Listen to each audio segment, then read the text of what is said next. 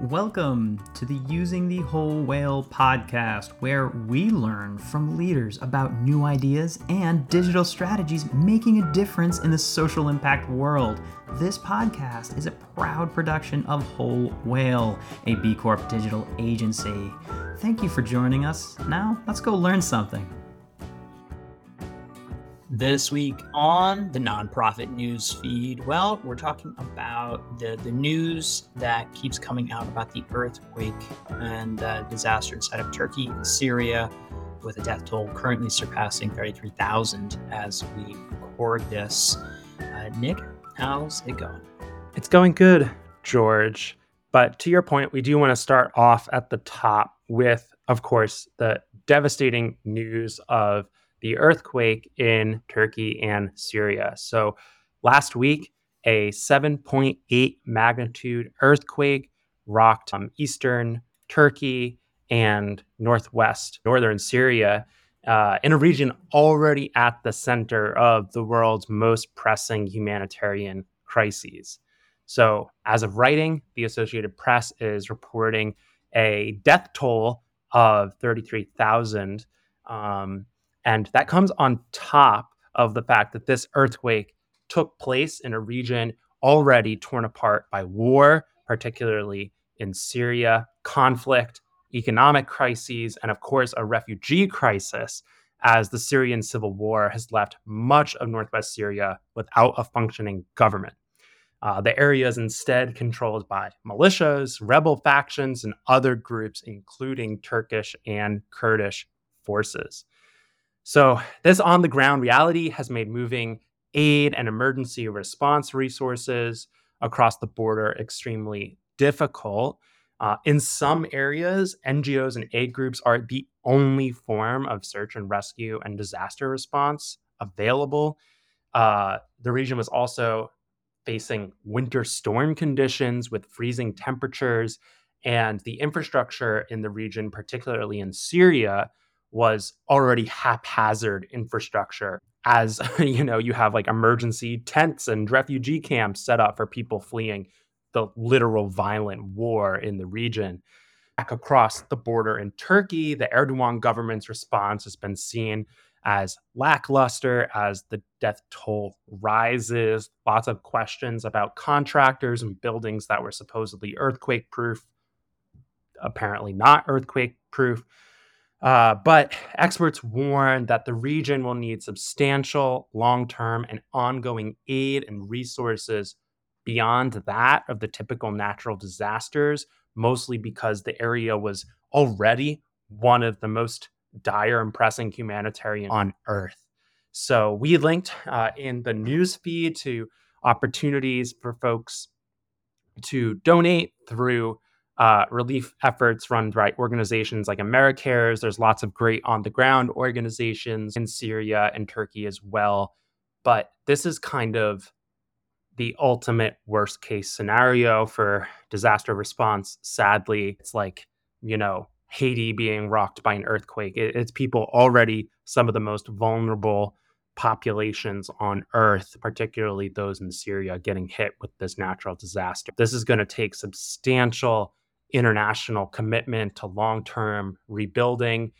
And it's extremely complicated because the political situation inside of Syria is that a lot of these people um, that were most impacted are in areas uh, in Idlib province, for example, in which there's real there's no real government structure. So, George, most of our listeners are probably work at uh, domestic nonprofits in the United States. Maybe some folks who work at more international facing NGOs, but this story is kind of too big not to talk about. We also wanted to highlight just the role of NGOs and nonprofits playing in, in getting folks the help they need just because of the lack of government response, really, particularly in Syria.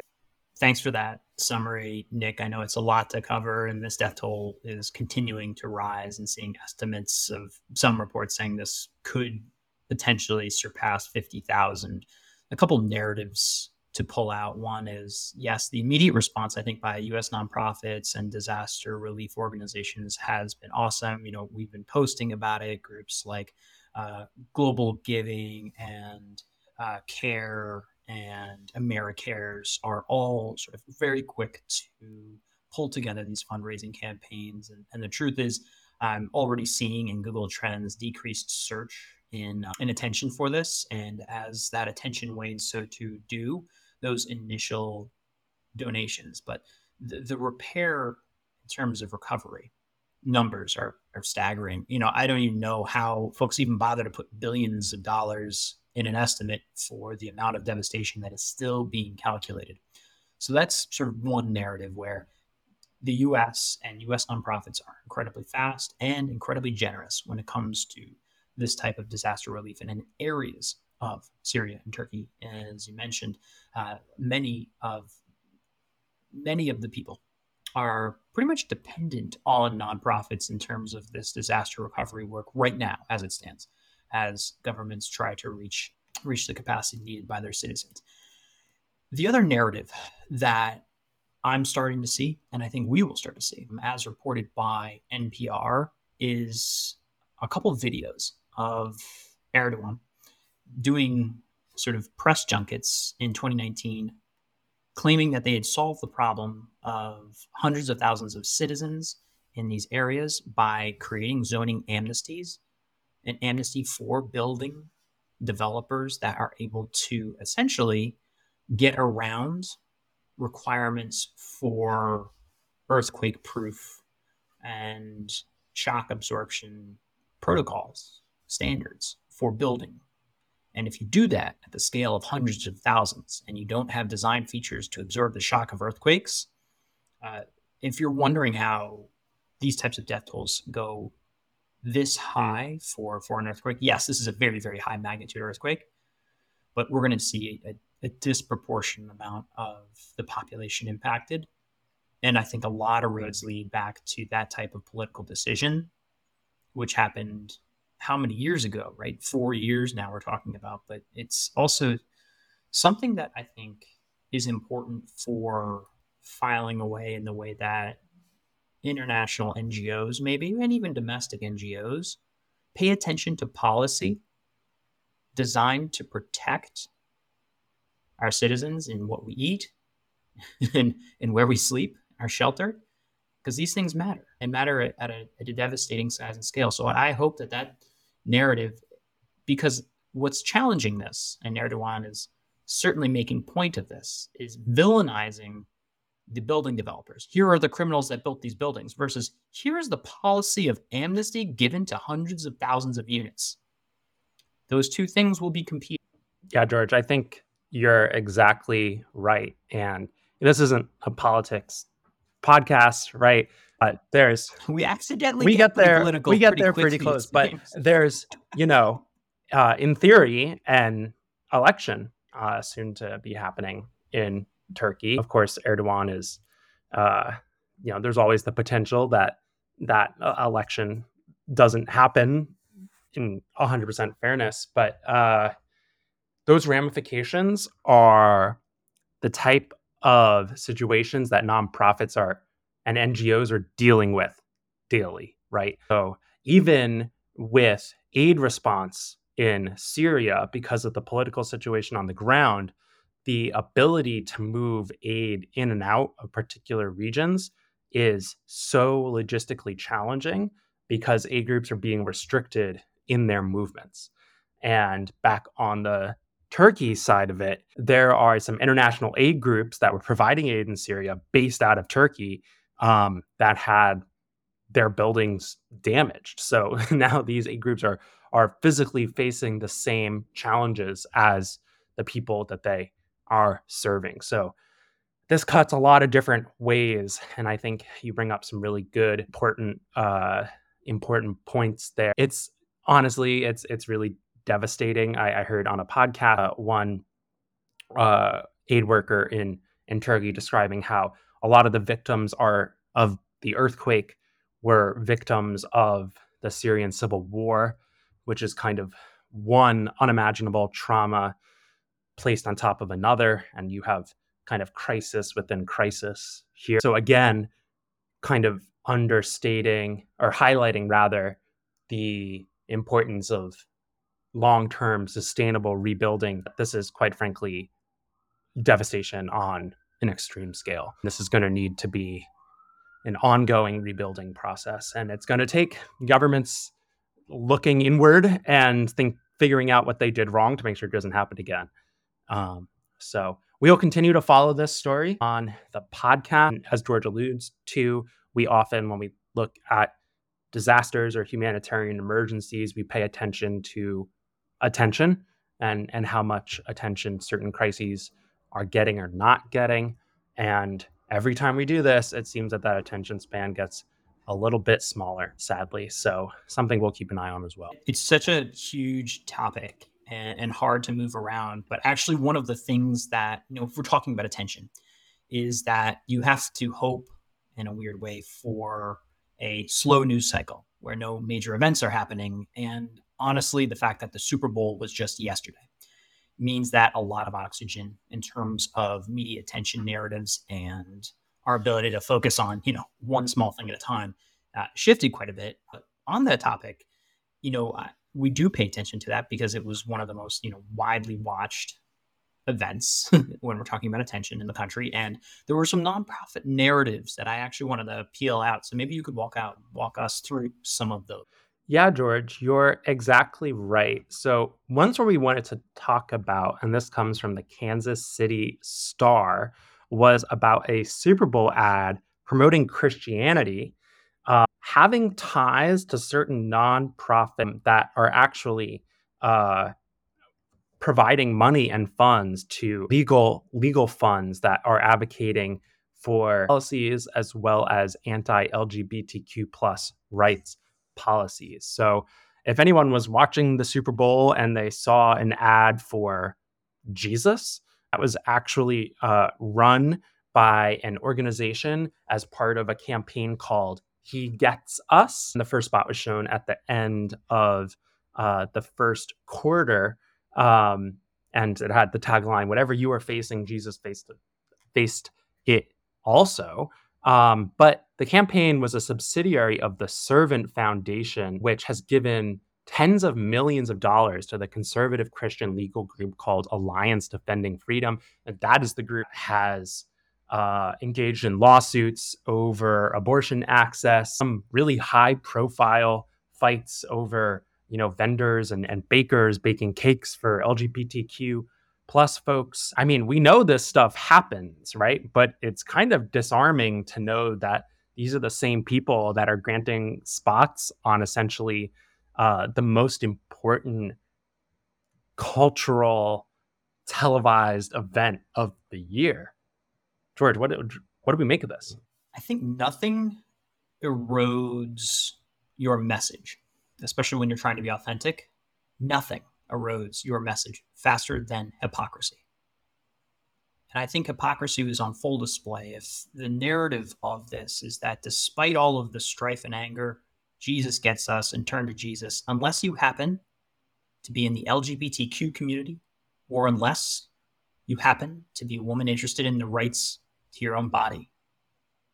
Unless those are the cases, he gets us us is a weird term and it's it's hypocritical and it actually that's why it hits a third rail humans get disproportionately angry at injustice and, in this case I, I, would say the the net effect of this i'd be surprised if it were if it were positive in terms of trying to expand the base of those subscribing to this brand of christianity which as we've covered on this podcast before and according to Pew Research, is on a, a multi decade decline.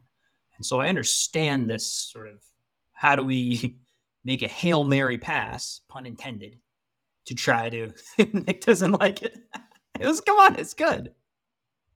To try to resolve these fundamental problems at the core of uh, asking people to forgive each other uh, unless they belong to certain groups, uh, and in which case, good luck. Yeah, George, I think that's exactly right. Uh, I wonder how many people were Googling trying to figure out wait, who just ran an ad for Jesus on the television? And uh, the more they find out about it, you know, no guarantee they those people enjoy what they're reading. Um, so It's a very expensive way to uh, garner a lot of attention.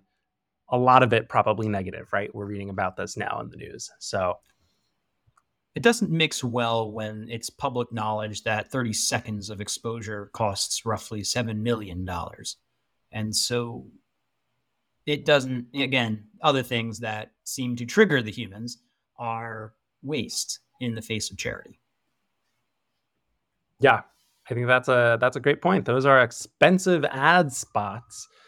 And taking us to our next story, actually, speaking of expensive ad spots, this one comes, this is a little bit of a more complicated story, but there was a Pat Tillman Super Bowl segment. So, a Super Bowl segment in coordination with the NFL, you know, it was part of their official production, honoring player Pat Tillman as a hero for joining the military. But on Twitter, people pretty quickly pointed out that Pat Tillman, which to be fair, does have a, a, foundation, and the, the the Pat Tillman Foundation honored four scholars who served as honorary coin toss captains ahead of the, the game, and we saw them on the field. But it turns out that Tillman, who played safety for the Arizona Cardinals, left his NFL career to enlist in the military in 2002, just, se- just several months after the events of 9 11. But the criticism comes because the segment introduced Tillman as a man who, quote, died in the line of duty, portraying him as a hero for giving his life to serve his country. Um, but what the ad did not say that actually Tillman was killed by a friendly fire accident shortly after, quote, telling a friend the invasion of Iraq was so bleep illegal. And, uh, you know, that's now verging on conspiracy things. But the, the, the long story short is that some people feel that Tillman's story has been misrepresented, at best, misappropriated at worst, and that uh, Tillman himself was not exactly a fan of, of the, the military, and, and people kind of found it a little a little bit of hypocrisy there that this was run in service of promotion of the military. So, George, kind of another weird narrative around an ad, uh, kind of appropriating uh, language and imagery of, in, in, the last case, Jesus, and this one, Pat Tillman. What, what do we make of this? You know, as I do some research about it, it's it's been clear in the past that the U.S. military has paid upwards of $10 million to the NFL for patriotism laden performances and integrations and narratives. Uh, and that that's not a secret. Whether or not that is occurring in 2023 is unclear, but it was very clear that they were talking about how Pat Tillman was killed, and this is verified by friendly fire. Uh, it was not necessarily verified or made clear that he had made statements that he was not in favor of this invasion that he was a part of as it became more and more clear uh, about what drove us to invade another country. Uh, in the light of 9 11, certainly there was confusion, but I'd say, you know, 20 years later, people picked up on rewriting history and using this narrative to sell the military and to use Tillman's name, and maybe in a way that wasn't fully in line with what the facts were. And again, uh, the internet picked this up pretty quickly. And I think this is important as a nonprofit that may work with celebrities, that may work with founders that have become, you know, deified, for lack of a better term, in terms of how how you use their name, their likeness, and what they stood for, what they stand for. It matters quite a bit, and, and people will pick up on it. And and so, again, you know, trying to toe and be honest to authenticity of, of the message and, and what you're saying. It's uh, it's another one of those where it definitely uh, got, got caught up, definitely in the Twitterverse, and it is an interesting example for for nonprofits to consider how their message when they're putting out there is received. Yeah, I think that that's that's a fair analysis. Um, and it was interesting to play to see this play out in real time from folks who might have even known Tillman back in uh, the military, uh, kind of talking about this publicly on, on platforms like Twitter. So I think uh, an interesting perspective there. Pivoting a little bit, Rihanna killed it, right? Like, we like that, like that was the highlight, right? Hey, Rihanna, first Super Bowl performer to perform pregnant. Perform, performing while I pregnant. didn't realize She did it. Baby bump. she did it Good like job, hundred Mom. feet in the in the sky. Yeah, she was tethered to that thing, but that's uh, that's up there. It's very impressive. Very impressive. The amount of man, the amount of uh, you know, global chart topping songs. It's almost like, oh yeah. And every time uh, there's another one, it's Oh, like, yeah, oh yeah, that that's also Rihanna. Rihanna. Yeah, It's impressive. It's impressive. Rihanna is impressive, but what's less impressive is this story from the San Francisco Chronicle, which highlights a lawsuit which alleges that the head of a troubled homeless provider spent funds on a lavish lifestyle. So, a 28 page lawsuit was filed against United Council of Human Services and its chief executive, Gwendolyn Westbrook. Uh, was filed earlier in the week in San Francisco Superior Court. Um, and essentially, it alleges that UCHS misappropriated funds. It seems like Westbrook, uh, Westbrook uh, gave herself a salary raise, and a lot of the city's uh, homelessness department contracts with UCHS were in the millions of dollars. So, uh, tens of millions of dollars in, in kind of public money was was given to this nonprofit, which focuses on homeless services in the uh, in the area obviously just misappropriation of funds. There's kind of like a long list of, of damages and it's kind of complicated. But again, this falls under the category of uh, non, not all nonprofits are doing good, or if they are doing good, they are misappropriated for someone else's perception of good, which may in fact not be good. And it is important for all your stakeholders to have a visibility and to ensure that this does not happen.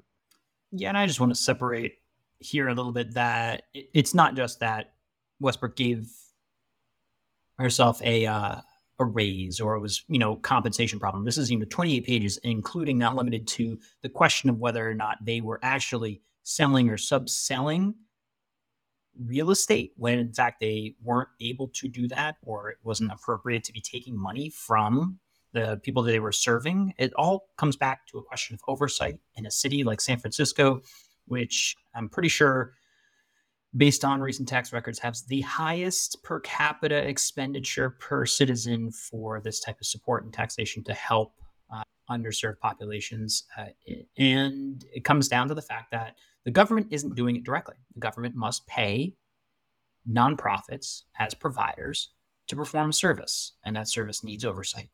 Absolutely. Something that we are not going to overlook this week is that uh, today is Valentine's Day, February 14th. And we wanted to highlight a nonprofit organization called the Valentine Project. This comes from thevalentineproject.org, where they're, they're putting the love in, back in Valentine's Day by sponsoring uh, from birth to 21 years of age whose lives have been affected by cancer or chronic illness. So the volunteer driven organization sends one of a kind Valentines filled with love, hope, and joy across many miles to kids in California, Kentucky, and Ohio. Valentine Project was founded by siblings Gregory and Michaela to cultivate compassion for these children. So check them out. Uh, this is really uh, a cool, cool project. And happy Valentine's Day to our listeners. And uh, Valentine's Day, by the way, is a great marketing hook. Uh, check out wholewhale.com for resources on uh, Valentine's Day marketing ideas for your nonprofit. Also, a quick shout out. We had a little bit of whole whale news as well that we are now official partners with Nonprofitist, nonprofit.ist. So if you start to see them pop up a little bit more across our site, across our emails, it's because we are very excited to be working closely with their team. Nonprofitist has a expert network of vetted nonprofit professionals ready to do a range of services from legal, accounting, board development, coaching, marketing, communications, a little bit of ad grant. Why not web dev? And so we recommend for organizations looking for uh, smaller organizations, freelancers, consultants to, to pick up some of that capacity need in your organization to take a look at nonprofitist, nonprofit.ist. And finally, Nick, I have a question for you. All right, hit me with it. Will February march for dimes? I, I don't know. Will it? No, but April, May. Oh boy. Get it? Because February, March, April, May, they're, they're months in the order. They are months. you can make a joke out of them. Mm, You can you can make a joke joke out of it. All right, Nick. We'll leave him with that. thanks, Thank you.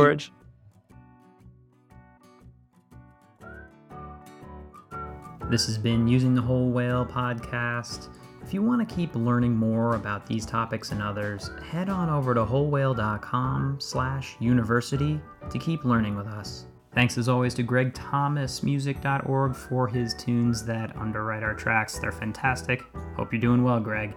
And just a reminder, subscribes really help us on any platform that you listen to us on. Please give a thought to click and subscribe and maybe even a comment because we like hearing from you.